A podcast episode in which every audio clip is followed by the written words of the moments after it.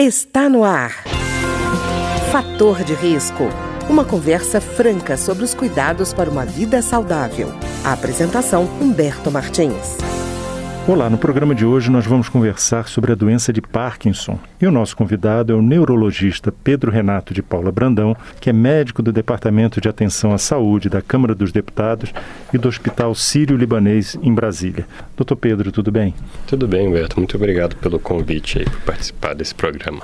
Doutor Pedro, eu acho que a primeira pergunta que toda pessoa quer, quem tem e quem não tem o problema, quer saber é o que provoca a doença de Parkinson. Pois é, essa é uma pergunta de um milhão de dólares, né? Ah. Porque é difícil a gente falar exatamente qual é a causa original, né? Mas a gente sabe que os sintomas da doença são provocados pela perda de alguns neurônios que produzem dopamina. Dopamina é um neurotransmissor, ou seja, uma substância que conecta mais de um neurônio no cérebro, né? Que está relacionado com o controle dos movimentos, com o controle dos movimentos espontâneos, movimentos repetitivos, da rapidez dos movimentos, né? Então a causa não é completamente compreendida, uhum. mas ela provavelmente envolve fatores genéticos genéticos e, em alguns casos, fatores ambientais. Então, a gente chama de uma doença multifatorial. Certo.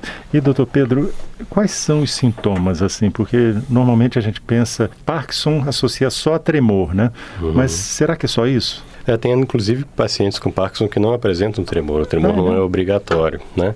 Então a gente sabe que é uma tríade de sintomas cardinais. Um dos sintomas é chamada bradicinesia. Bradicinesia é definida como uma lentidão de movimentos. Então cinesia é movimento, brad lento, né? Uhum. Então esses movimentos lentos são obrigatórios para o diagnóstico da doença. Então a gente precisa dessa alteração dos movimentos mais um outro sintoma.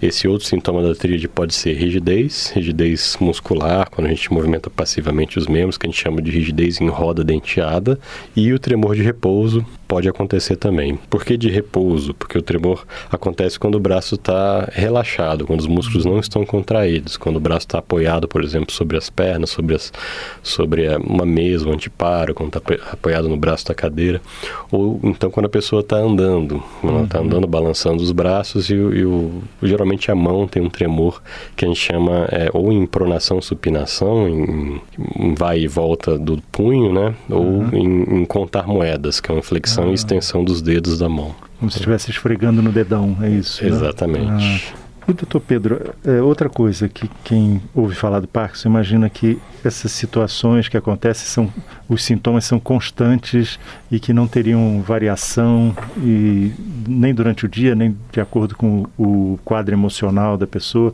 Ele é sujeito a essas mudanças ou ele é sempre constante? Não, é uma doença que varia bastante ao longo do dia, né? Então, especialmente com fatores como emoção, né, um aborrecimento, um estresse, pode provocar um aumento transitório do sintoma que dura alguns minutos ou algumas horas. E também existe um fenômeno que ocorre depois, com uma doença de duração um pouco mais longa, geralmente mais de 5 anos de doença, passa a ocorrer flutuações motoras ou flutuações de resposta, em que a doença se comporta de uma forma em um determinado período do dia e de uma outra forma em um outro período do dia. Hum. Hum, quer dizer, bem diferente, então, né? não é uma coisa constante, começou o dia de um jeito, termina o dia do mesmo jeito, não? Não, pode flutuar, né? Os sintomas motores podem flutuar ou variar ao longo do dia. Doutor Pedro, o senhor estava me falando, inclusive, antes da entrevista, que além do Parkinson existe o parkinsonismo, né? E uhum. que às vezes essa situação aparece com o uso de medicamentos, é isso? Sim, esse parkinsonismo medicamentoso é, é um é. dos principais que a gente chama de diagnósticos diferenciais, né? Ou coisas que o médico precisa pensar, né? Quando ele está de frente de um paciente que tem a lentidão de movimentos e rigidez. Uhum. Geralmente os remédios que causam parkinsonismo medicamentoso, eles são bloqueadores da dopamina. Né? Isso é muito comum em remédios, por exemplo, usados para tratar psicose, remédios psiquiátricos como os neurolépticos. Aí eu posso citar alguns, Aldol, Risperidona, por exemplo, uhum. Aloperidol, né, que é o nome da substância, remédios para tratar esquizofrenia, transtorno bipolar, é, ou seja, remédios psiquiátricos podem às vezes bloquear a dopamina sem ter a perda de neurônios, mas sim uhum. bloquear o efeito da dopamina. Então o paciente faz que a gente chama fenotipicamente, né, o, o, o sintoma que, que, aparece, né, visível, o sinal que aparece visível é muito parecido com o da doença de Parkinson, né. Tem uma diferença fundamental. Ah que geralmente a doença de Parkinson é assimétrica. Ela começa de um lado do corpo, demora alguns anos até passar para o outro lado do corpo também. Enquanto o parkinsonismo medicamentoso ele bloqueia igualmente os dois lados do cérebro. Então, geralmente ele é mais simétrico. Os dois lados estão lentos igualmente, uhum. sabe?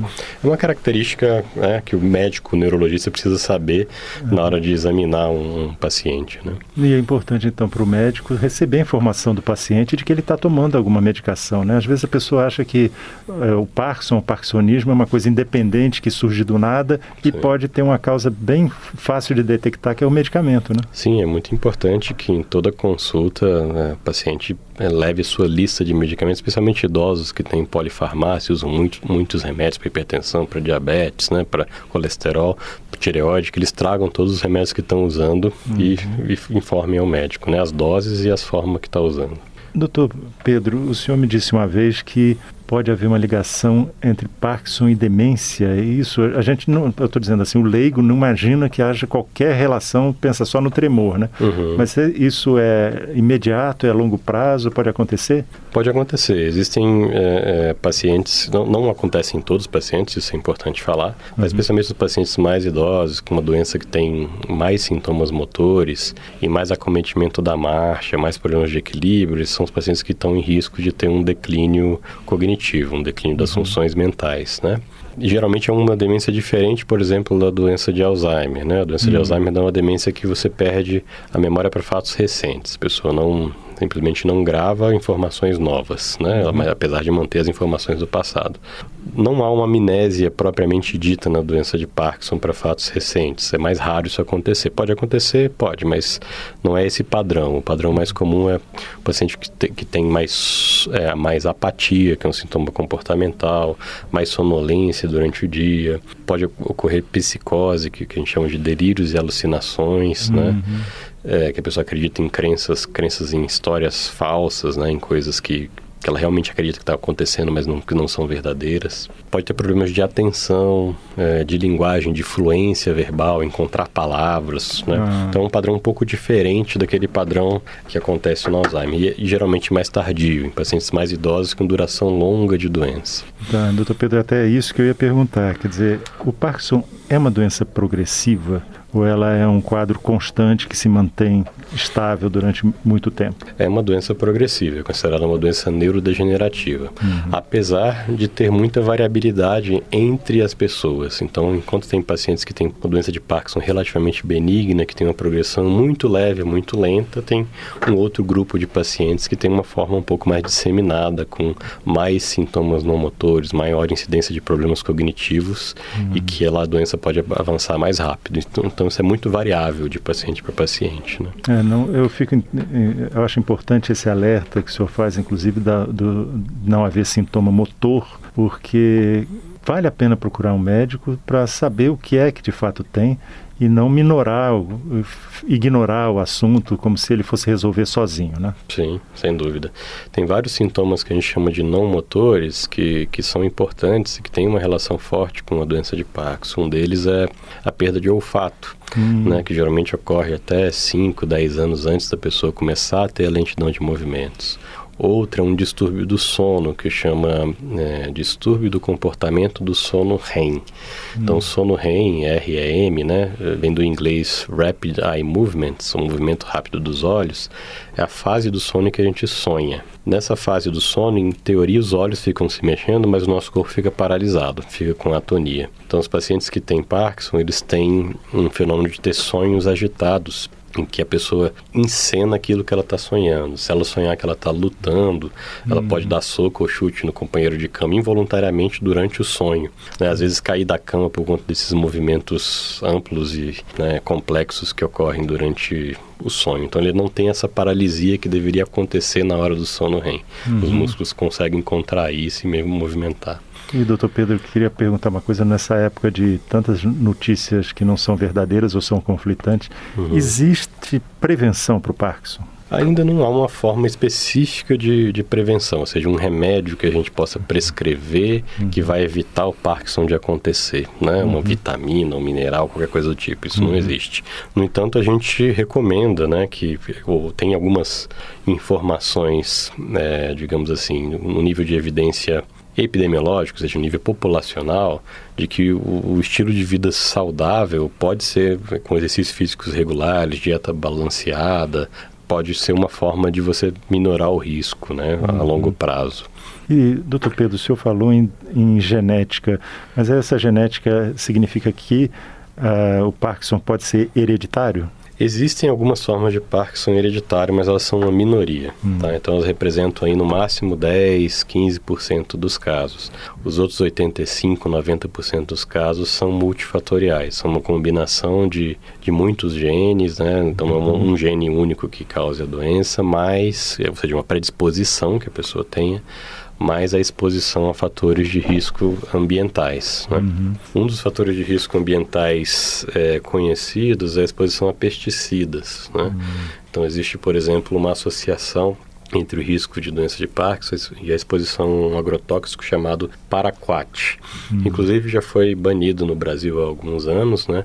mas que ainda é permitido em alguns outros países. Né? Existe uma associação entre os locais geográficos que usam paraquat em, em, grande frequência e a incidência e a prevalência da doença de Parkinson nesses locais. Uhum. E, doutor Pedro, é, outra coisa que gente, quem, como eu, leigo, imagina é assim, o Parkinson só vai acontecer com pessoas idosas, então é uma preocupação a partir de 60 anos. Mas ela é realmente limitada a essa idade ou ela pode acontecer precocemente? Não, existem formas é, de doença de Parkinson que pode ocorrer desde a adolescência, início, né, final da adolescência, início da idade adulta, né? Uhum. Geralmente essas formas de Parkinson mais precoces, né? Elas, ou juvenis, que a gente fala, são formas, na maior parte das vezes, genéticas, né? Uhum. Na doença de Parkinson clássica, ela é, é mais a meia-idade para frente. No entanto, existem muitos casos que variam aí de 18 a 90 ou mais anos, né? Então, tem uma ampla faixa com uma maior prevalência na faixa acima dos 50, mas é, existem esse grupo de pacientes é, precoces que a gente fala, né? Que ocorrem uhum. em idades mais jovens. E, doutor Pedro, existe tratamento? Existe um tratamento extremamente eficaz, né, que é o tratamento farmacológico. A gente faz a reposição do neurotransmissor que está faltando, que é a dopamina. Então isso é feito por meio da administração da levodopa. Uhum. Levodopa é um precursor da dopamina, digamos, na via de produção da dopamina, né? A gente tem várias enzimas e várias etapas de produção de várias substâncias dentro do neurônio.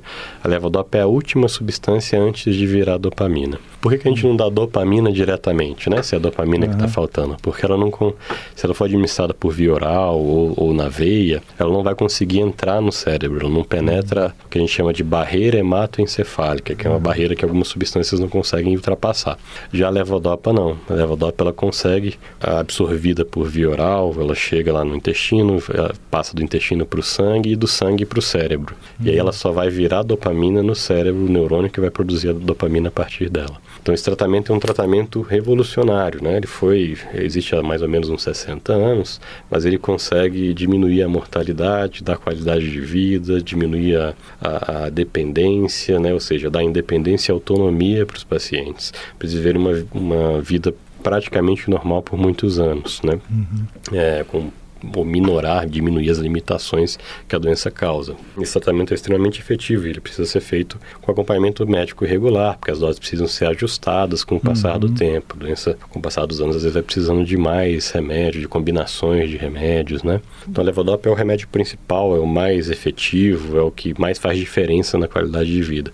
Mas existem outros remédios por sintomas não motores também, e especialmente as terapias multiprofissionais. A gente estimula os pacientes que façam acompanhamento acompanhamento com fisioterapeuta, terapeuta ocupacional, psicoterapia, porque a depressão tem taxas de incidência muito altas, né, de prevalência uhum. muito altas na doença de Parkinson, acima de 50% em alguns estudos, que façam fonoterapia, né, então a fonoaudiologia é uma, é uma parceira para melhorar os distúrbios da voz, né, que a voz fica um pouco mais é, baixa, o volume, perde um uhum. pouco a, a, a dicção e a modulação da, da voz, né?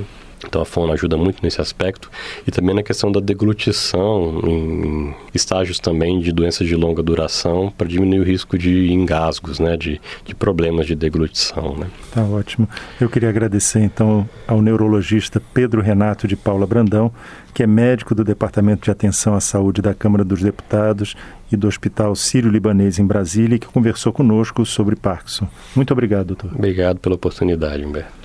O programa de hoje teve trabalhos técnicos de Ricardo Coelho. Se você tem alguma sugestão de tema ou comentário sobre o programa de hoje, basta enviar uma mensagem para o endereço eletrônico programa fator de risco, tudo junto, arroba gmail.com. Até o nosso próximo encontro.